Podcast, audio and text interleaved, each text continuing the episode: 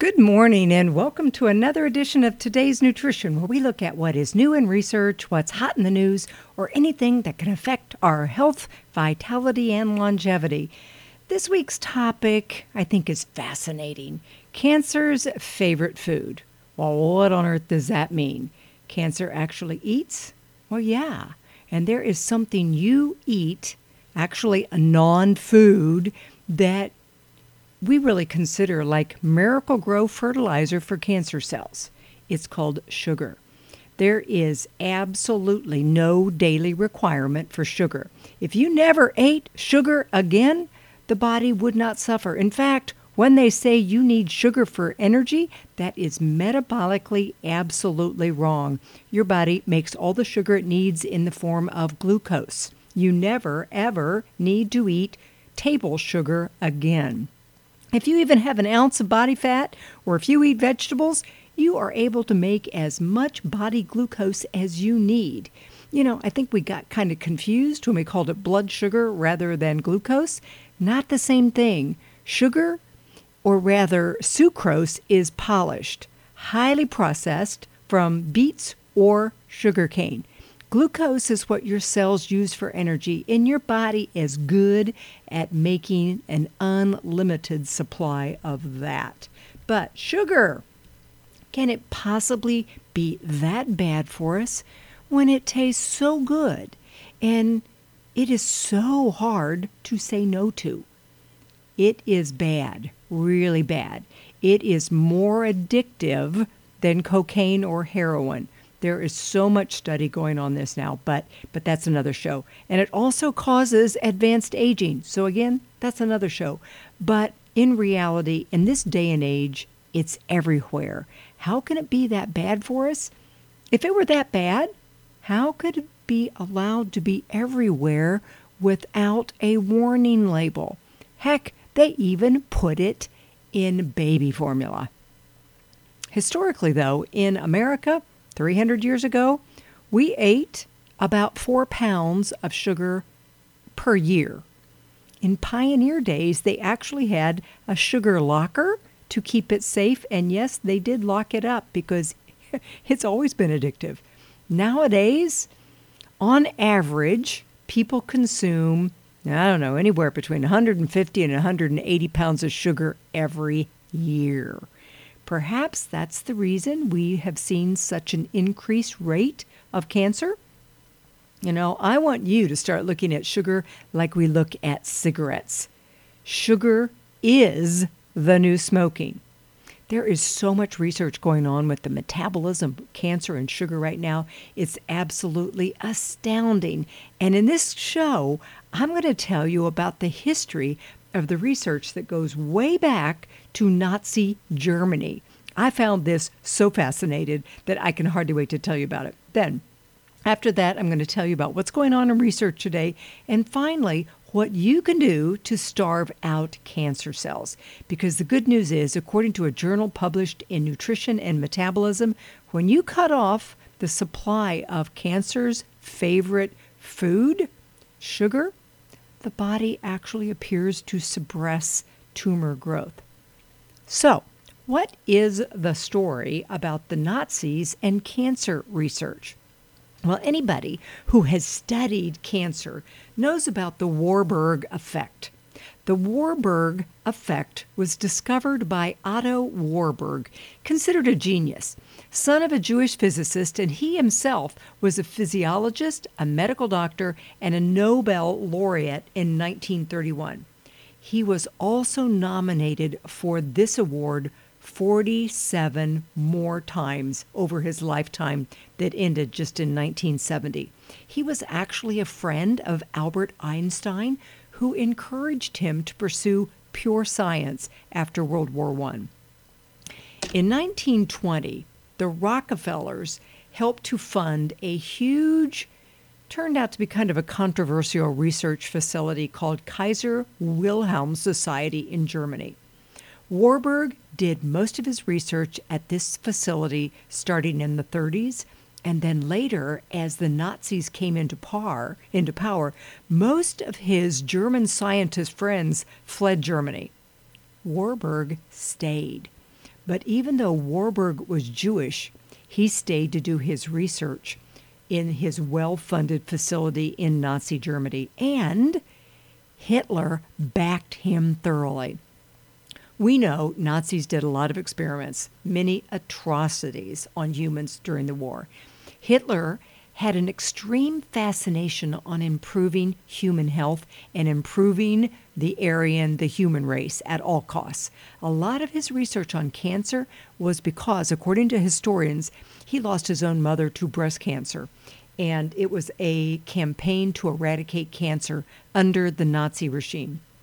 This is a great book on this research. It's called Ravenous by Sam Apple he uncovers so much conflicting information, like Warburg staying in Nazi Germany, even though he was a Jewish homosexual living om- openly with his partner. Warburg really was all that the Nazis wanted to eliminate. Yet, Hitler kept him in Germany, even protected him because Hitler was aware of the rising incident of cancer and also because of his mother. So he protected Warburg in the hope he could cure it. I think that's fascinating. Otto Warburg, an unquestioned genius, was the first to state that cancer is a metabolic disease. He discovered that cancer cells don't act the same as healthy cells. They actually have a different metabolism than healthy cells. They rewire cellular metabolism to promote the growth, survival, proliferation, and long term maintenance. They increase glucose uptake. Then they ferment this glucose to lactate in an anaerobic state. Okay, I know it gets a little geeky and biochemical, and I can get all caught up in the details because I just love it. But just know this is critical in the whole scenario, and the most cutting edge research now is refocusing now on that because genetics have been found to only play a minor role. Only 5 to 10% of cancer and other diseases are being found to be genetic. Blaming things on your genes is oh so 90s. But bottom line, cancer really does love sugar. Cancer cells are primarily sugar feeders, and uptake of glucose is 10 to 12 times the rate of healthy cells. And they also suppress the immune system.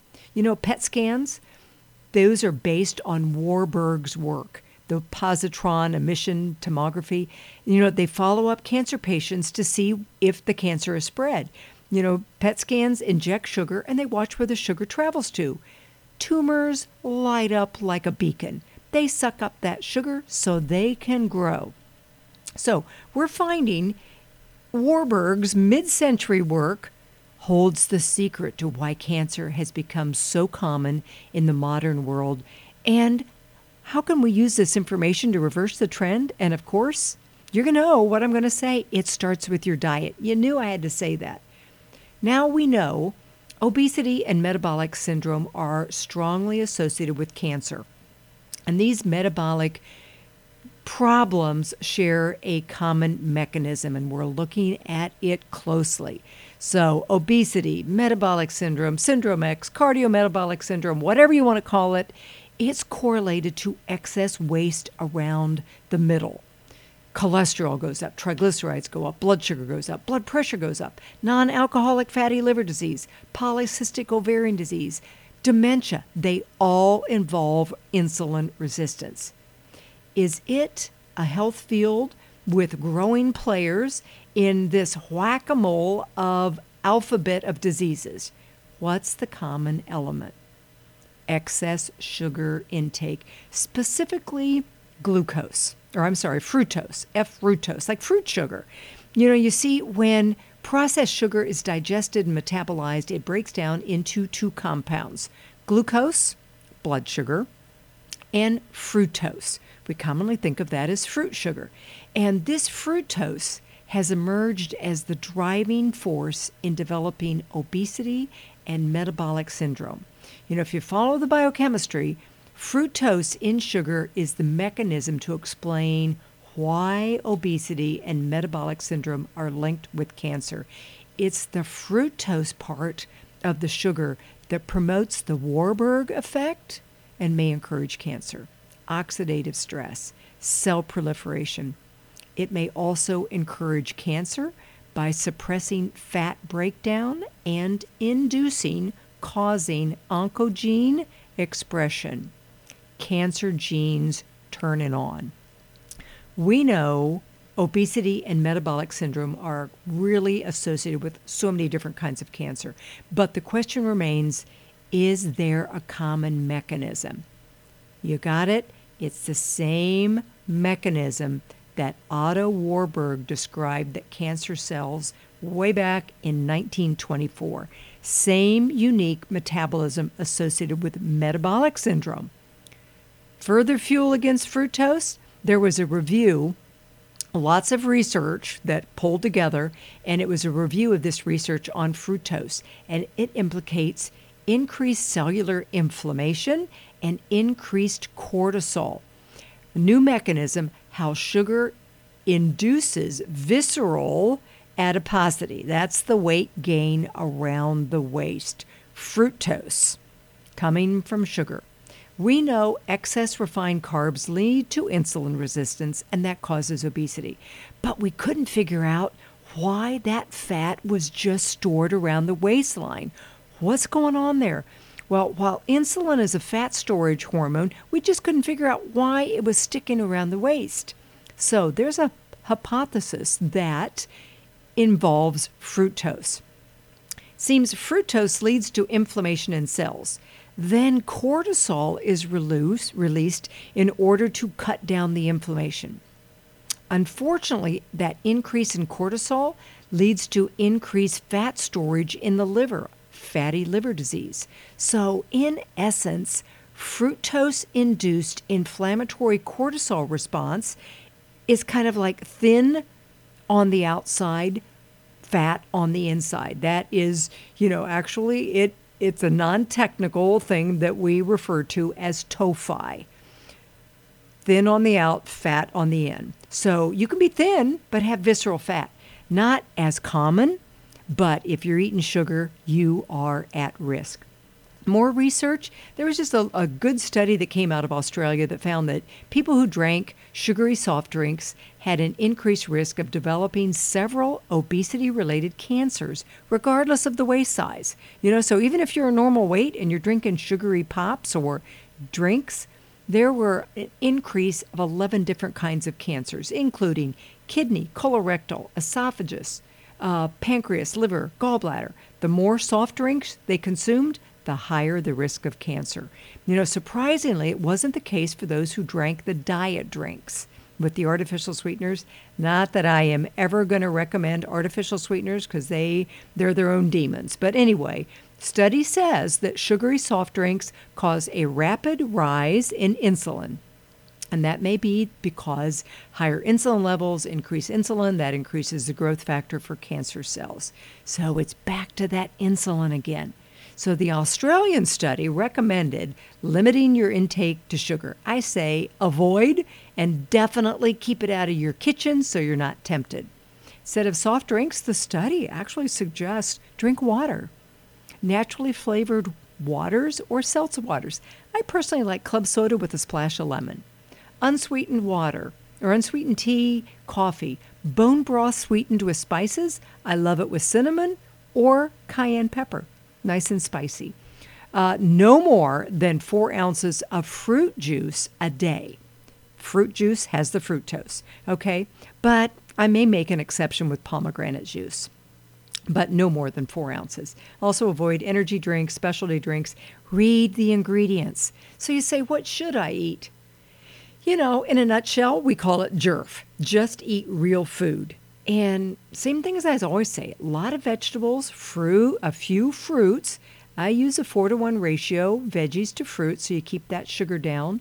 People that eat the most fruits and vegetables can cut the cancer rates in half than those people who eat the least. You know, we've got garlics and leeks and scallions on top, broccoli, cauliflower, Brussels sprouts, on and on. These phytochemicals that are in these plants 25,000 of them it's what makes them powerful. You know, then you've got the organic berries and apples and, you know, all these good things and the spices, the turmeric, the garlic, chili pepper, thyme, basil, oregano, rosemary. These amazing phytochemicals, I mean, they go way beyond antioxidants, vitamins, minerals. These phytochemicals are powerful. And you need good, healthy fats, avoiding the omega 6, those highly processed cheap ones that food manufacturers love soybean oil, safflower oil, corn oil, cottonseed. Get rid of them. Instead, a lot of good omega 3 fats found in wild fish, grass finished animals, free roam range, cage free chicken and eggs, walnuts, pumpkin seeds, flax. We love that. Extra virgin olive oil. Clean protein, but not too much. A few gluten free grains, but not too much. It's what I call the Ford Foundational Diet. You know, there's some interesting research on metformin or the herbal alternative berberine that is just absolutely profound uh, with reducing cancer risk, increased survival, uh, possibility for increasing longevity because it expands the telomeres. It improves the body's response to insulin. Berberine, it's an extract from golden seal. In itself, has been studied to inhibit um, cell proliferation, regulating cell autophagy, much like the intermittent fasting I talked about a couple weeks ago. Berberine, fantastic, anti aging. So, in a recap here, what's essential to prevent cancer? Number one, kick the sugar out. You know, it's the demon. Yeah, got to get rid of it. Number two, eat a super healthy diet. Well, the one I outlined here, you got it. Number three, maintain a healthy weight. If you're overweight, even losing 10% is going to help. You know, so if you're 250 pounds, 10%, 25 pounds, phenomenal. If you're 200 pounds, 20 pounds, phenomenal. You're going to be fantastic. Stay physically active. Number four, aim for about 150 minutes a week. Get moving. Put on those shoes and walk. Number five, minimize stress do stress reducing and mindfulness every day. Kick out the aggravation. Number six, avoid toxins. Whole show can be done on that. And number seven, be around people you enjoy. Nothing like that community. We're finding more and more about that. We're learning from the blue zones. So, sugar is the most abundant toxin in your pantry today. By getting rid of sugar, you are taking a huge step toward feeling and being healthier. As always, if you want to listen again, I post this on my website, debford.com, or any place that you listen to podcasts. Thanks for listening, and I hope you have a naturally sweet and delightful day.